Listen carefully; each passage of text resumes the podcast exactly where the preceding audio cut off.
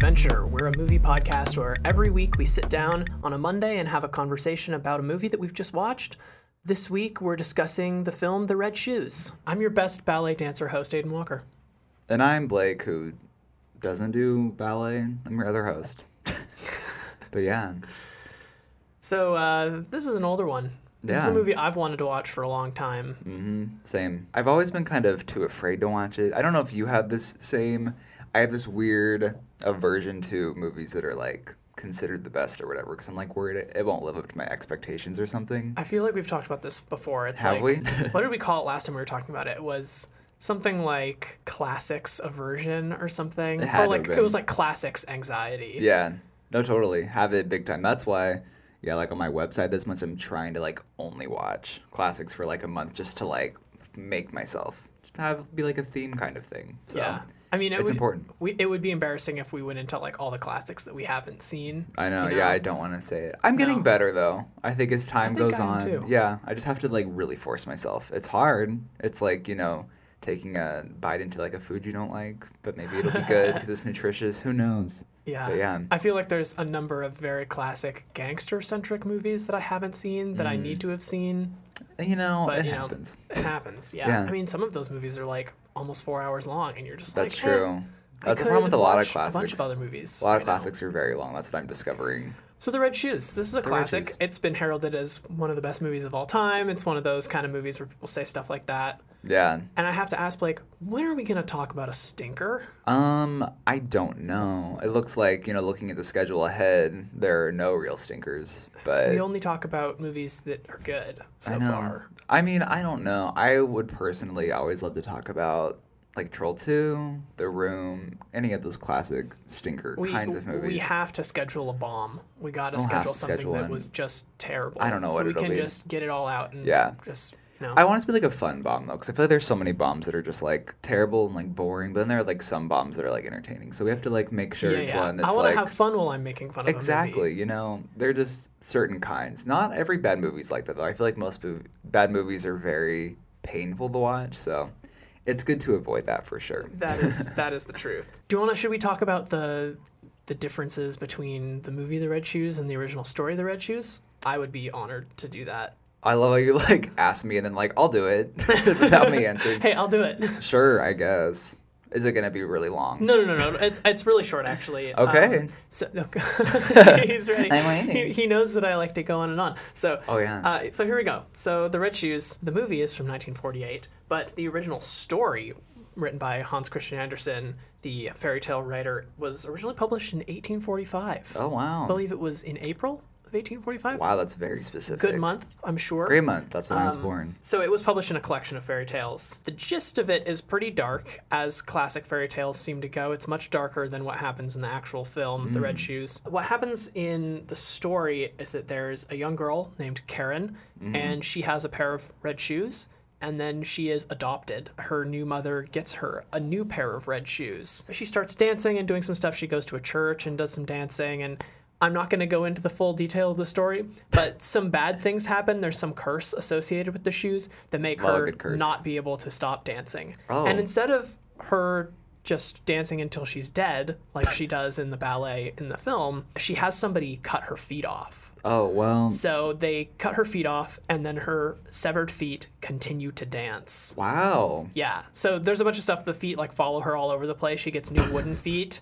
And then at the end of the at the end of the story, she meets an angel who I don't know hears hears her plea or something, and her heart is so filled with joy that she dies, and then she goes to heaven where the feet can't follow her. Mm-hmm. Yeah, it's absolutely wild. Wow. So yeah, that's my short summary How of did the Red frickin' Shoes. Hans think of this? What inspires this? You know, that's funny. I Like, actually I did wanna write a book about I did read that. The inspiration was that his father was a shoemaker, and like a woman and her daughter came in and asked for, I think, red shoes, and he made them, and then they were like, "Yo, these shoes suck." and Hans Christian Andersen's father was like, "No, they don't," and then he just cut up the shoes and destroyed them. Wow. like, "You don't like my shoes? You can't have my shoes." Even and apparently that was the inspiration. That's quite an inspiration to think like, oh, these shoes suck. Let me write a story about a girl getting her feet cut off. Definitely a 180. Yeah, this movie is about a up and coming would be ballerina named Victoria Page who kind of she captures the attention of this theatrical impresario played by what's his name? played. older guy? Uh, his name is Anton Walbrook. Anton Wahlberg. He plays Boris Lermontov. Yes, this character kind of witnesses Victoria Page's like her work before, and so he takes her under her wing, kind of turns her into this overnight star through a performance in the Red Shoes Ballet. But while you know she's kind of starting her career, she falls in love with a composer who also works for this director, and so ultimately she has to choose between her love of dancing and her love of this other composer while also having this kind of Svengali kind of character also try to control her at the same time. And we can just say that things don't work out well for her in the end, but Yeah, she's mentally tortured by how Yeah. much they want her to dance and Yeah. how strict they are in looking over her and they decide what her daily routine is for her and stuff. It's it's very manipulative and controlling the Mm-hmm. Way she's treated. Yeah. And I feel like for me, it would seem more problematic if like it were in 1948. But I guess like that's plausible to have to choose between like love and your career. But like even now, I'm like, this is dumb. She should just like abandon them both and do whatever she wants. But not here. Yeah, I, I think it speaks volumes though to the idea of, of control and how you can really feel like you're indebted to somebody, right? Mm-hmm. He saw her out of a crowd. He picked her out of like eight other dancers and was like, "You are the one," you know. And it's just that power dynamic of him being like, "I can choose to put you in a performance Mm-hmm. or not." And like I'm the one who made you famous, so I can see why she would feel powerless. oh, for sure. it d- probably doesn't feel like she earned what she was doing because even while she dances and she is really good, there's all these people who are telling her, "Oh yes, your performance tonight was just okay. It was all right." And it's like, "What?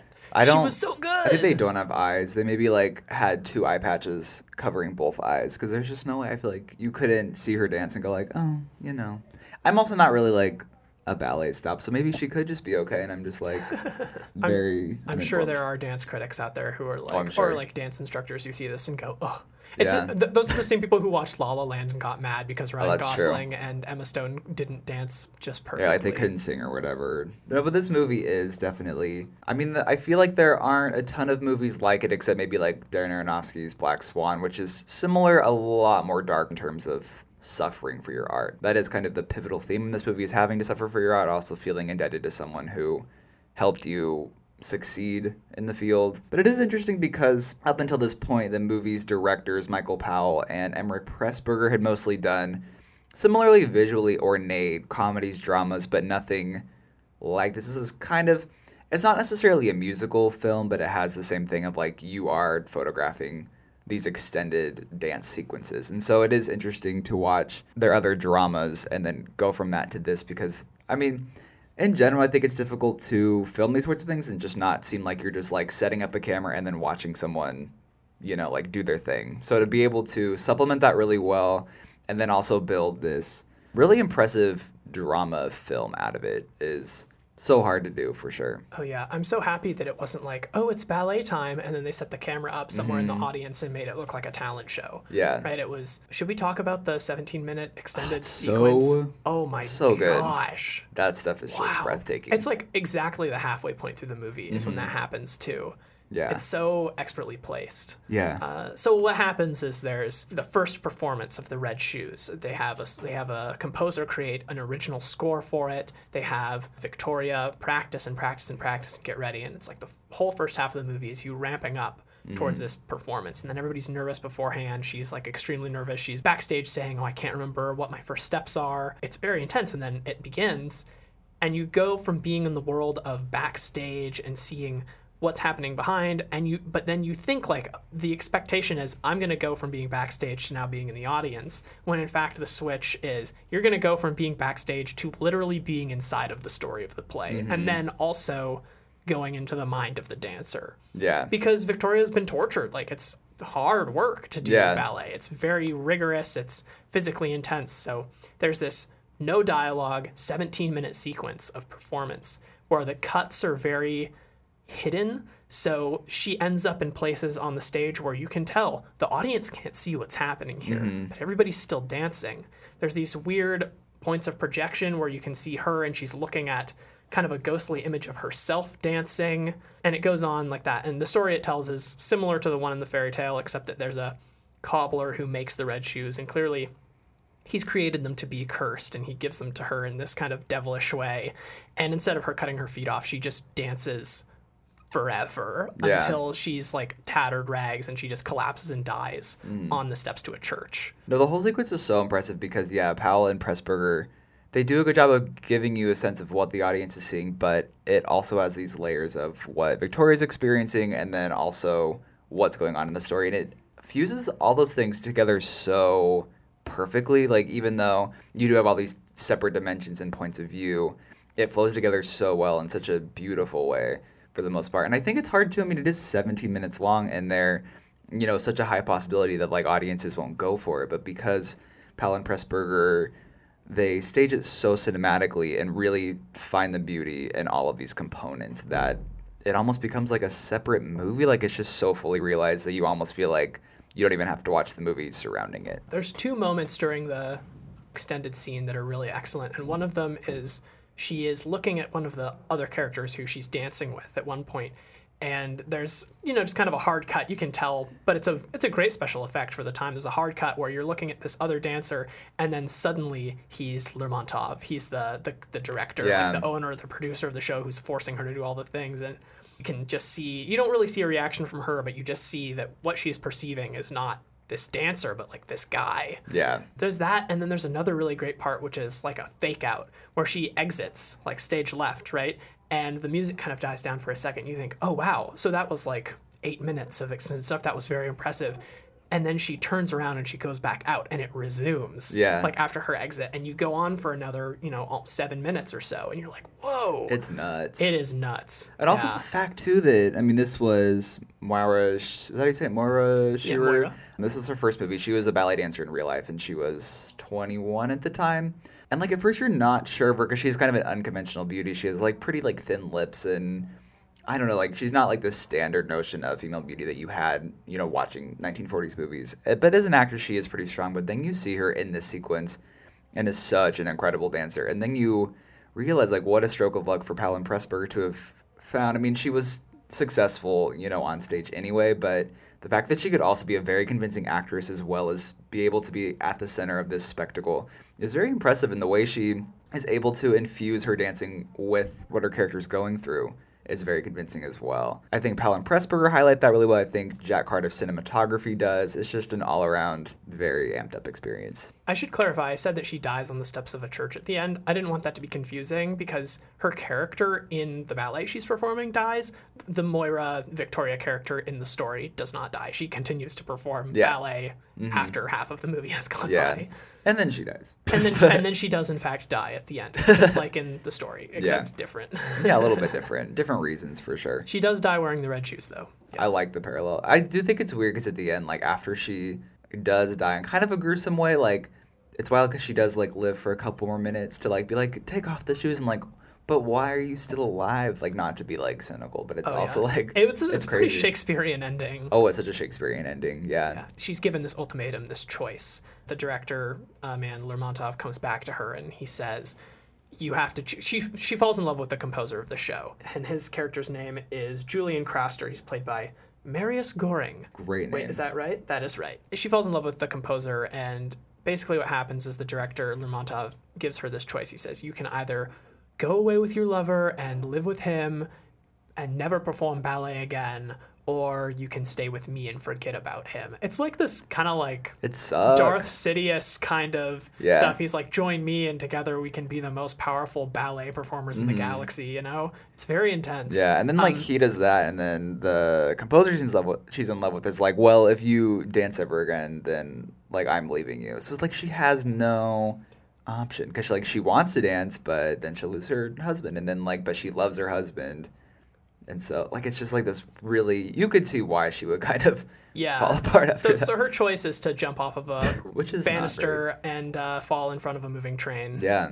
And lives for a second after that, which is wild, but whatever. It is funny because these characters are certainly types. You know, she, I mean, we first see her and she's an up and coming dancer. She comes from an aristocratic background, so you get the sense that she's never necessarily had to struggle in her life. She's always been pretty comfortable, has always probably seen her opportunities go through. And so she is just like the classic example of the overnight success, really. And we know that type really well. We know I mean, the composer is also an up and comer who, even though like early on in the film, he discovers that the director of the ballet that, you know, becomes like this pivotal villain, like he plagiarized part of his work, but because he is powerless, he decides to like take a job from him anyway. So you get like a sense of who he is as well. And then this director could be this really villainous character. He's very controlling, but yeah, they all could be two dimensional, but you all can see how they're feeling for sure. And like especially with like the director character, you there's like a couple scenes later on in the movie where you see him kind of just sitting alone in his really fancy apartment, and you realize that he's so controlling, not necessarily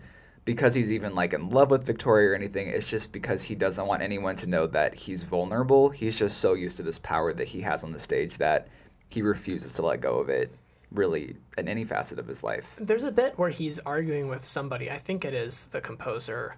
And um, he accuses Lermontov of being envious of her talents. And he's just, he yells back, he's like, Of course I am, but in a way that you could never understand. They show that this guy's just like hungry for, Yeah. to have a talent that he can show off. So he kind of uses these dancers as a way to like promote himself because I'm the one who owns the show and I'm the one who runs the show. Your power is my power. Mm-hmm. It's it's he, I mean it's he's a total power trip kind of dude and he's super evil Yeah. in this very um, tight-lipped closed fist kind Mm-hmm. of way. Yeah, because like he's evil, but you like also like you can weirdly get in his headspace. Like you kind of know that feeling of like not wanting to lose like a certain control over some aspect of your life that is successful. So yeah, you get that. You can also see Victoria's thing. I think it helps too because Jack Cardiff's cinematography, it's this Technicolor cinematography, and during that era, like in Hollywood, like I think a lot of the time they just used this process as a way to just make a movie look prettier. Whereas I feel like here it really highlights the emotions of these characters in a way that can't be conveyed in the screenplay. Like just the way people's eyes look because of the cinematography, it's like they burn and you can see into their souls, and it highlights even like when like a vein is twitching, you can see that. And so I, there's like this unspoken dimensionality that comes from how the photography represents these people. And that shows up in a lot of Powell and Pressburger's movies because they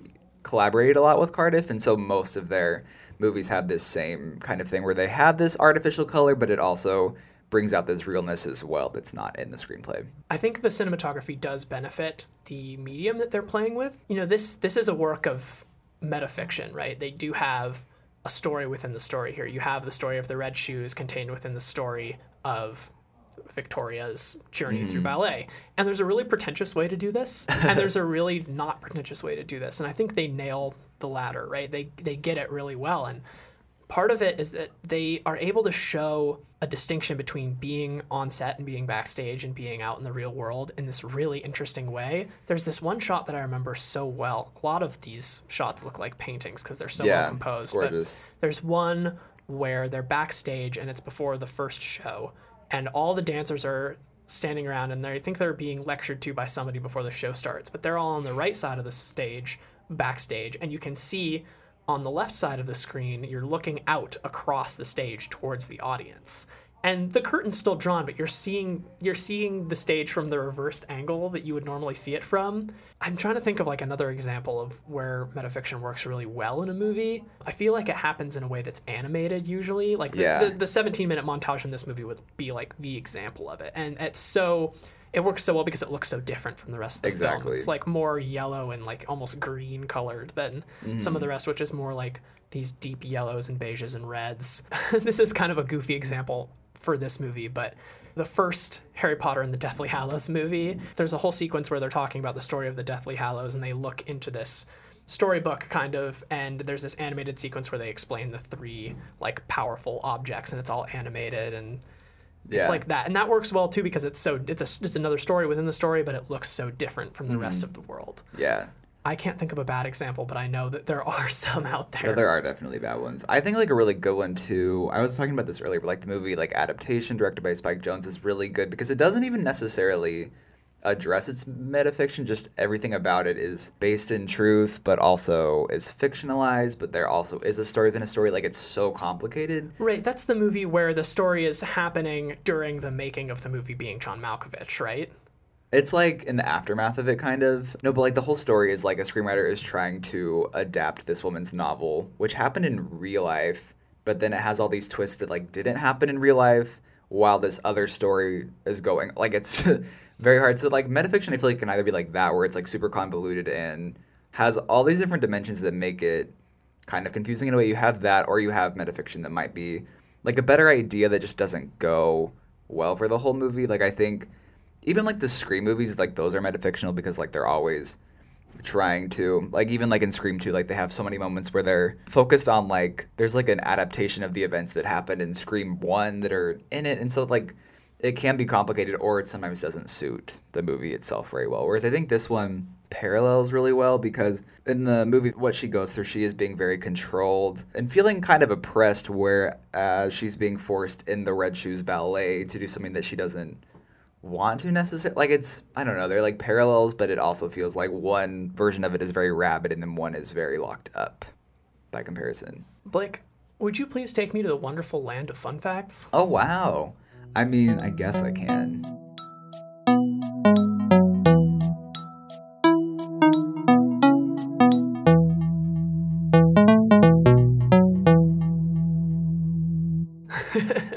Are, I think, better than my fun facts for our last episode. They're a little more since this movie's older. So They've had you know, time to ferment. They've had time to ferment. Some things have come out of the woodwork. It's great.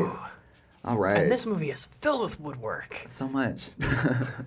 so on her first day of shooting, Shearer got like really, really badly sunburned and like developed this blister. And so like that made a lot of the filming really painful for her. And then later on, she also wrenched her neck really badly when she like had to leave from a window. And then because of that, she like had this injury that was like this big scratch that showed up, and then that turned into like an abscess, which is like crazy when you watch it because she's so elegant and so perfect, basically. And yet she's going through all these like painful ordeals that like don't even show up. So like I feel like that would just make production terrible, honestly, to suffer through that. Movies are so dangerous. They are It's dangerous. so dangerous to like you hear stuff like I remember like what movie was oh like even like in The Exorcist when like Linda I mean Ellen Burstyn's like thrown against a wall like she broke her tailbone like it's just Yeah. Stuff happens all the time people die on sets those, it's yeah, the those poor kids and the adult who died in the was it the Twilight Zone movie Yeah. Mm-hmm. with the helicopter accident? Oh my god! it's crazy because it's like it's sad 'cause, like these people just want to like be in a movie but it's like you also could die. Like it's nuts. More fun facts. So michael powell he when he and pressburger were planning the movie they had always thought sheer like it was never doubt in their mind that they wanted to cast her. But she was really skeptical because she primarily liked to dance. She thought movies were frivolous and so it took them over a year to persuade her to do it. She like would kind of be like maybe i'll do it. I don't know. And so it took a lot of convincing. But then when like they actually did make it, Sheer was surprised because she actually didn't really like working with Michael Powell, especially. Later, she had described him as being really distant and aloof, and she would like ask for guidance because like she had never really acted before, but he wouldn't help her out, which sounds like something that Alfred Hitchcock would do too, just kind of like Sounds kind of like the character Lermontov in this movie. yeah, honestly, very hard to work with. Which I feel like you hear of directors doing that and actors not liking it, but I feel like that often happens with performances that are really good because you have these actors trying to figure out for themselves how their character should be. So I think for her, even though it might have not been a fun experience, that aloofness makes her performance more powerful because she is having to reach so far. And also too, like Powell would make her and other dancers work for a long time and like work for hours on end on like these concrete floors that were really uncomfortable. So their legs would swell up for a lot of filming. So not fun. The main 17 minute ballet sequence took over six weeks to shoot. It employed 120 paintings of the artist Hein Heckroth, who was really pivotal throughout the movie's making just because they wanted to have this distinct look. He was the art director. And also the dancing newspaper that you see in that sequence was achieved through like carefully cutting and like a lot of extensive using usage of wires. So a lot of technical stuff went into play, and also too like Jack Cardiff when he was photographing that scene, when people would like jump in the air, he would like intentionally like slow down the camera to make it seem like they were hovering in midair for a second to add this element of fantasy. And they did put Moira Shearer on wires at Yeah. one point too, like to have her float around. Yeah, like when she would yeah jump, they wanted to like add that element of um, reality. There's one jump that she does where the camera does kind of slow down. And Yeah. There's the first one where she leaps through the air and the camera's kind of tracking low. Where I thought, did she actually do that? I, I couldn't. I'd I believe couldn't it, tell honestly. Mm-hmm. if she jumped like that or if she was suspended. I, it was very magical. Yeah, no, it all works really well. That's also one of Martin Scorsese's favorite movies. He often cites it as something that was profoundly influential on his work, which is interesting because I feel like so many of his movies have this street grit that is so iconic and what people think of when they think of Scorsese style. So the fact that this movie he really takes to is this very glamorous, uh, you know, Technicolor extravaganza. Really, you know, made him want to make movies in the first place. Very interesting. Very. And I guess also like after the movie was made, a lot of the audiences complained to the art director like about the grim ending. And he pointed out to a lot of people that like, oh, well, if you actually read the original fairy tale, like the ending is way worse. So Oh, if you think this is bad, go ahead and read that. So that was a complaint for a lot of people. She's like totally messed up and on crutches with wooden feet at the end of her fairy tale, man. so it's bad. bad. That's really bad. So in a way, you know, Sheer has it lucky in this movie compared. It's rough. All right, those are my fun facts Hey, for today. Those are great. You know, I tried. Good ones. they felt those ones felt fermented to me. They felt They felt, robust. yeah. A lot of them were people like spilling the tea later on. So Yeah. that's how it has to be. I think people will never talk badly about movies right when they come out. You know, Yeah. it's like how Amy I Adams agree. like didn't reveal until like last year, like oh, like David O. Russell made me cry all the time on American Hustle, but like during the press tour, like she would never say that. It just these things come out as time goes on. Can I guess what one of your favorite scenes is in the movie? sure. I feel like you would be a really big fan of those opening 10 minutes with the snark contest before the movies, before, like at the very beginning. The people who are sitting in Oh, the yeah. stands who are just like snarking at each other, like, oh, I'm here at this ballet because my, my professor is involved in the creation. And the other people are like, we're just here to see the dancer because she's really good. And like they just go back and forth. It's so good. I do love that scene, but weirdly, I didn't love it because of the snark. I liked it because I feel like it established right away that like an audience will never really know how much an artist suffers for their art. Like I'm like people are here Oh, for man. fun. They're here to like prove to each other who's better, but like they'll never understand that like the people involved, everything they do revolves around this, and they're like dying. And then at the end, like it really especially seems relevant because like you never know. You'll see this great art. You know, you'll think like, wow, this is really incredible. Even like watching Shearer dance too, you're like, this has got to be so easy, but you know that it's not. Everyone is really, really struggling. Well, way to take that one scene that I thought was just really funny and say something super insightful about Oh, it. well, I you feel like I've learned something.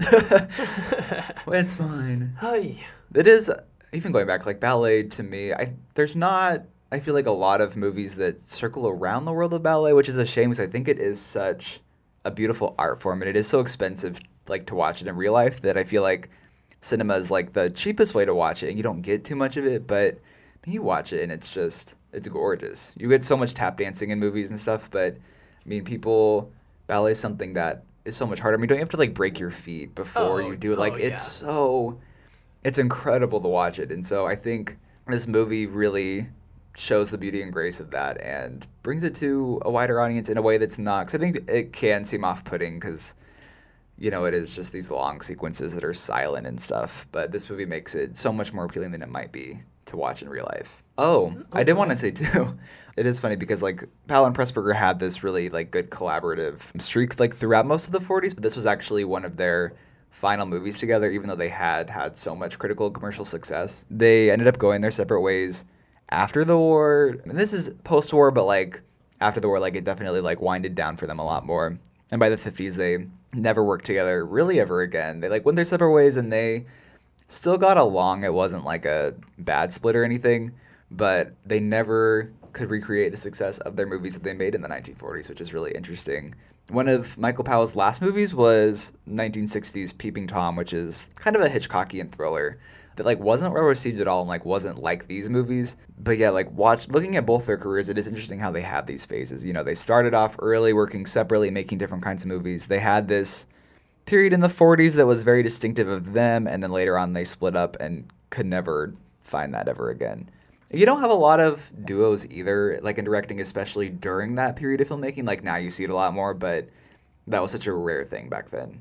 Yeah, we, we talked at one point about periods of success and how sometimes it's okay to say, you know, I've made four movies and we made them over the span of 10 years and they were all just killers. yeah And like now I'm separated from this person who I made all of them f- with. Should I continue to make movies? Mm-hmm. And it's so strange because, you know, if you answer, yes, I should, you might make something that's really awful. And then people mm-hmm. will, public opinion will totally turn on you. And people will forget that you made something like The Red Shoes. And they'll just be like, oh, yeah, he just made like this dumb movie in like 1966 that was just dumb and it was a waste of time.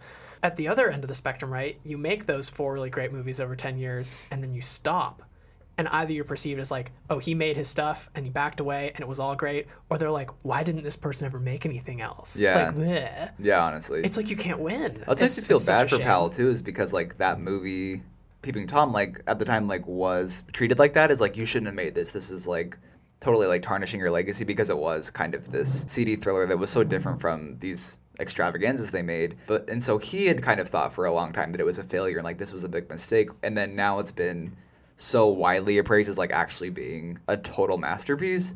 So it's like sad because for so long he had that mindset of like I just should have stopped when really like he meant he made something that meant a lot to people. So it is interesting, like those two perspectives. Well, let's let's do our final thoughts. Okay. And along with the final thoughts, I want you to say what your favorite scene was from the movie.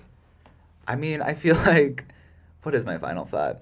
I would say this is, I think, some of the most cinematic filmmaking you could ever watch. There's such a there's such a beauty to what Powell and Pressburger do. Every every frame is like a painting. You feel that they've worked so hard to achieve this sort of beauty. This movie makes for such a big contrast from you know like the Hollywood Golden Ages movies. I mean, it was made in Britain, so you have this entirely different side of what this melodramatic musical filmmaking could be that you weren't seeing necessarily in Hollywood. So it does make for this contrast. Also, so visually beautiful, great performances. It is one of the definitive dance movies. I think there's like a good chance you might have seen like Black Swan. So if you liked that, this is kind of a precursor to that. But I don't know. Final thought. I think this is certainly a must watch. I think it's such an artistically important movie. I think what Powell and Pressburger were doing at the time was ahead of their time. But even now, like it's so nothing's really like it except maybe their own movies. So definitely worth a watch. And then favorite scene. I mean, I think it's honestly just that 17 minute long ballet sequence. I think that it's just so it's so stunning. Like it's unbelievable what they achieved there.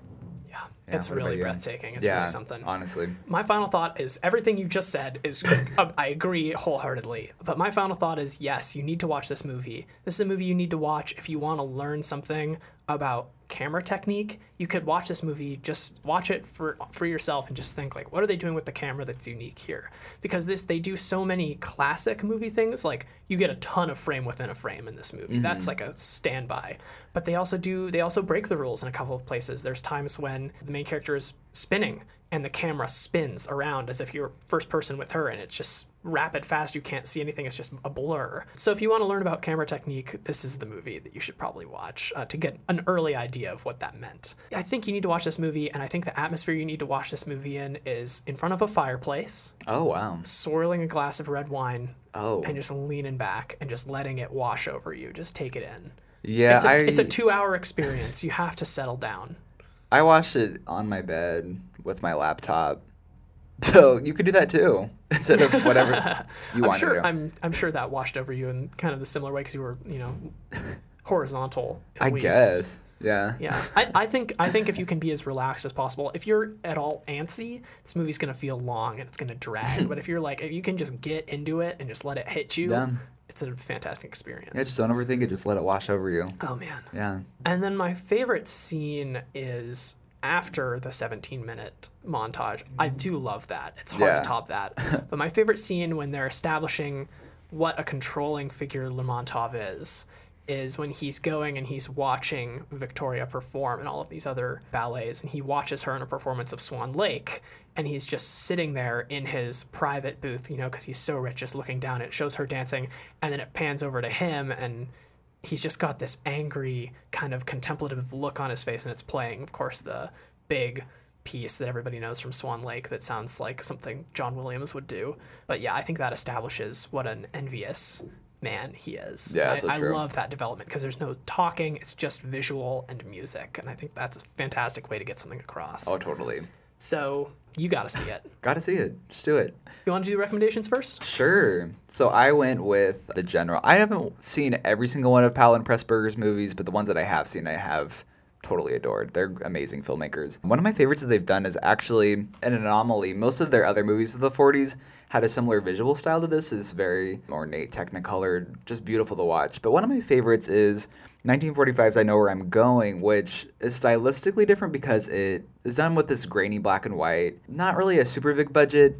It revolves around this woman who she is like planning on getting married to like the man that she thinks is like the man of her dreams. But then there's like this hitch. It, she's like going she's traveling to meet her fiance somewhere. But there's like a snag of the transportation and she ends up getting stuck on this island and there she has kind of a moment to reflect and she meets this other guy and then she starts to realize that maybe she doesn't actually know exactly where her life is going and maybe she doesn't have everything planned out in the way that she thought she did. And so it is this very naturalistic comedy drama that is so different from their other movies because it seems to take place in this very, very real world rather than this very cinematic dreamscape. And it's one of their most effortlessly funny movies. It's a very realistic movie compared to what they had done before. And it has a really good leading performance from Wendy Hiller, who I think is always pretty underrated. She's primarily like a stage actress, but when she was in movies, she was really, really phenomenal. And this is one of her strongest performances. So check that out. I believe that's on the Filmstruck streaming service, which is The Red Shoes can also be found on that. Maybe watch those back to back, who knows? And then I also picked, I'd say this is probably the directing duo's most famous movie. Um, it's 1947's Black Narcissus, which takes place in the Himalayan Alps. In these nuns are building a kind of a, is it a monastery? Is that the correct term? I'm not positive. They're like building kind of a church to be able to spread their religions around that area. And the movie deals with these themes of like grappling with religion versus pursuing romantic endeavors. It is kind of a morally thorny movie, but once again has this gorgeous photography from Jack Cardiff and has a similar kind of rumbling intensity throughout the movie that eventually explodes into a very memorable finale. So I think this Black Narcissus is very similar to Red Shoes in the way that it begins this kind of elegant drama and then it just continues to build in its tension, and so definitely worth the watch for those reasons. Also features Deborah Kerr in an early performance that's very good. It kind of made her a star. So, yeah.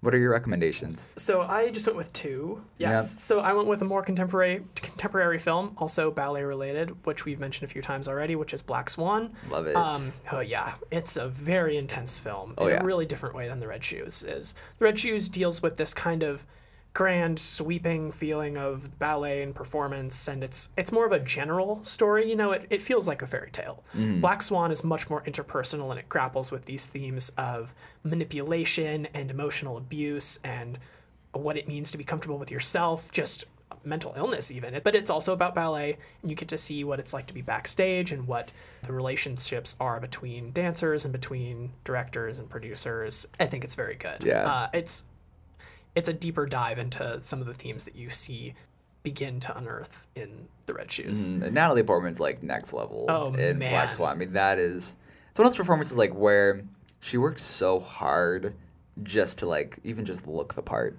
Like it's just one of those things where it's so immersive and so dedicated. And Mila Kunis is really great too. She's really good too. It yeah. makes me sad because you don't see her in as many juicy roles that she was like given in Black Swan because she is so capable of it. Oh, totally. Yeah. Yeah, she's awesome. Black Swan's another I think must watch if you if you're into the, if you're into ballet. mm-hmm. and one of the decade's best movies in general. I think. Like I can't think of a movie that's like stuck with me. I mean, it came out almost ten years ago, and I still feel like I can vividly remember so much of it. That's a movie that I watched on a laptop in bed, and that one it's really great. hit me. Oh yeah, it's amazing. And then my next recommendation is a little older. It's some Hitchcock.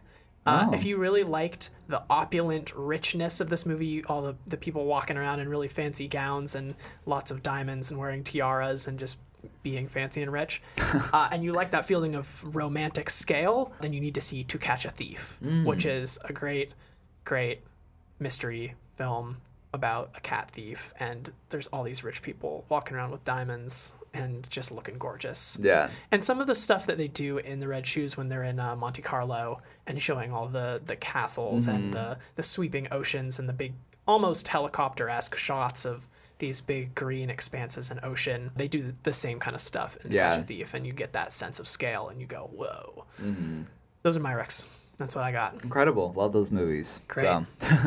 if you want to hear more of us talking about movies, you can find us on Apple Podcasts, Google Play, Android, and our website, uwpodcast.com. You can follow us on Twitter at The Filmcast, or you can find us on our personal accounts at Aidan Walkero or at Blake W. Peterson. If you want to write to us with a suggestion for a movie to watch, or you just want to share your thoughts, you can send us an email at cinemadventurepodcast at gmail.com. If you like the show, please share it with a friend. We want to get all those good movie thoughts out there. If you want to follow along with us, next week we'll be discussing Dead Poet Society. Blake, thanks for joining me. Thanks for having me this week and every week. Yes. So blessed. Partners so in honored. crime. Yeah. So blessed. Thanks everybody for listening, and we'll see you next time. Thanks. Have a great day. Bye bye.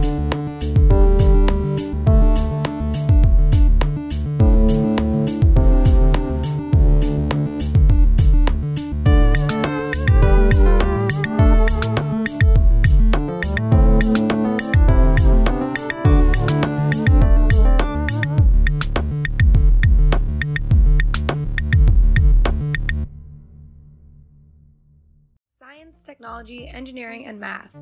My name is Prapanit Dua, and I host a podcast called Women in STEM, where I sit down and talk with men and women in different STEM fields about where their careers have taken them, and I also discuss important issues surrounding women in these fields. Join me every other Tuesday on the Soundbite Network from the University of Washington.